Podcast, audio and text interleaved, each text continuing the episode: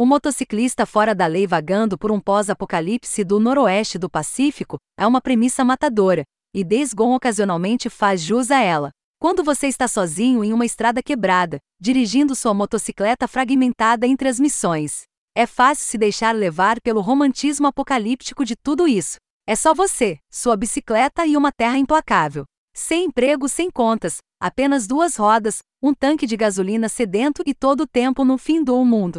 Você joga como Deacon St. John, um jovem motociclista do Oregon que usa um boné de beisebol virado para trás o tempo todo, até mesmo no casamento. Dois anos depois de um misterioso surto ter transformado metade da população da América em canibais semelhantes a zumbis chamados malucos. Deacon embarca em uma busca para encontrar sua esposa desaparecida, Sarah. Existem outras histórias também, incluindo a descoberta da verdade sobre a pandemia, porque sempre há uma verdade por trás dessas coisas. Mas é o reencontro com sua amada esposa que realmente impulsiona nosso anti-herói. Days Gone é um jogo de mundo aberto, ambientado em uma grande faixa do noroeste do Pacífico americano. É uma paisagem extensa e acidentada, com florestas antigas, cachoeiras em cascata, trechos empoeirados de deserto, cidades de um só cavalo e motéis kit. É um apocalipse zumbi totalmente padronizado, decorado com o kit para iniciantes do fim dos dias, postos de controle do governo abandonados, valas comuns,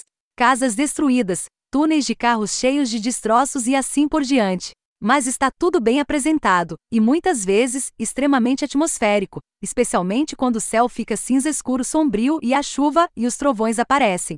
Sua bicicleta é sua vida em Days Gone, e mantê-la funcionando é um trabalho de tempo integral. Ao andar de um lugar para outro, você queima gás, o que significa procurar combustível quando o tanque inevitavelmente seca. Se você bater forte ou for emboscado por bandidos oportunistas, terá que coletar sucata, outro recurso valioso, para repará-la. É uma simulação muito básica de manutenção de motocicleta, mas significa que há mais em todas as viagens de longa distância do que apenas apertar o acelerador e desligar até chegar ao marcador de objetivo. Abrir o capô de carros abandonados para arrancar sucata, ou se esquivar de zumbis para entrar em garagens à beira da estrada e caçar gasolina é um ciclo satisfatório, embora possa ser frustrante se você só quiser chegar rapidamente à próxima missão. Você pode viajar rápido, desde que tenha gasolina suficiente e a estrada à frente esteja livre de ninhos estranhos, que você pode limpar com um molotor. Mas eu sempre resisto ao impulso, percebendo que andar entre empregos, apreciar a paisagem e brincar com minha bicicleta é onde Desgon está no seu melhor. E todo o resto é simplesmente decepcionante.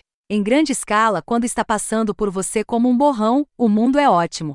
Mas sempre que parava para dar uma olhada mais de perto, nunca havia nada interessante para encontrar, apenas quartos vazios, enxames de aberrações e uma dispersão mesquinha de pilhagem de artesanato genérico. Este é um mundo sem histórias para contar, e é sempre desanimador quando você vê um prédio ao lado da estrada, puxa para cima, olha para dentro e sai sem um entendimento mais profundo do surto e sem nenhuma visão sobre as pessoas que viveram lá.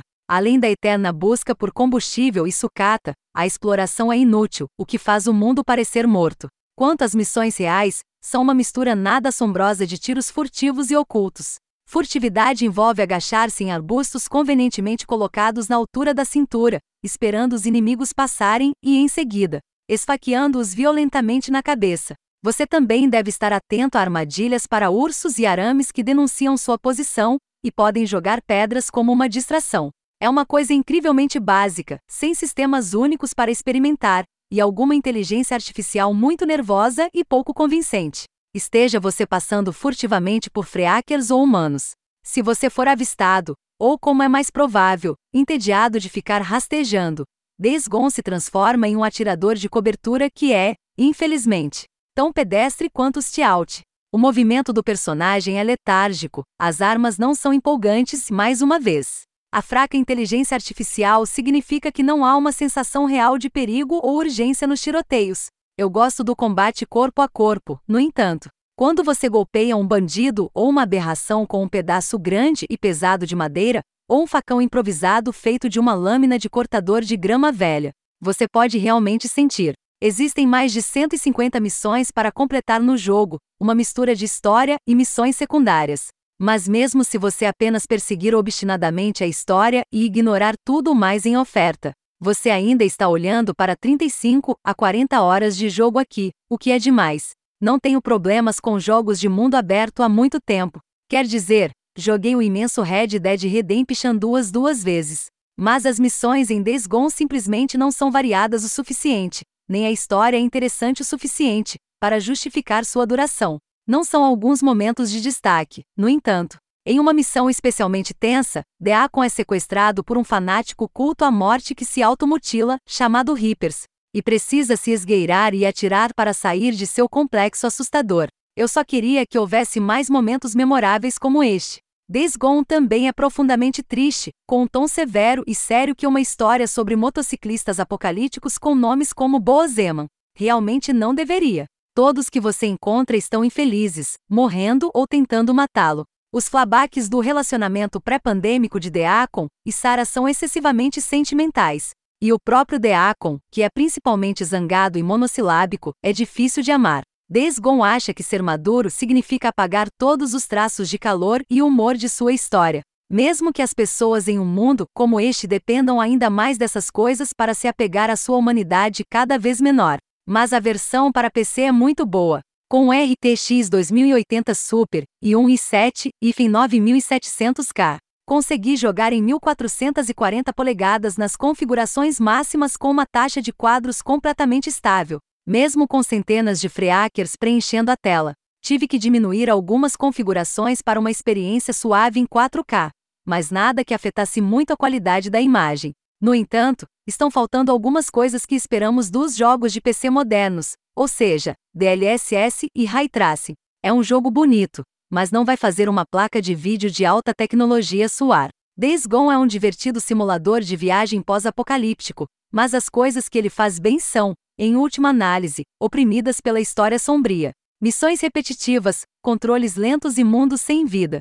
É ótimo ver mais exclusividades do PlayStation chegando ao PC, e por muito tempo que continue. Mas se o Days Gone não tivesse feito a transição, não acho que teria sido uma grande perda para a plataforma. Olha, apenas jogue o jogo Mad Max de 2015 do Avalanche. Ele faz tudo o que o Days faz, mas com senso de humor, um terreno baldio que realmente vale a pena explorar. E você se torna o guerreiro da estrada Max Rokatansky em vez de um motociclista triste e resmungão com um boné de beisebol virado para trás.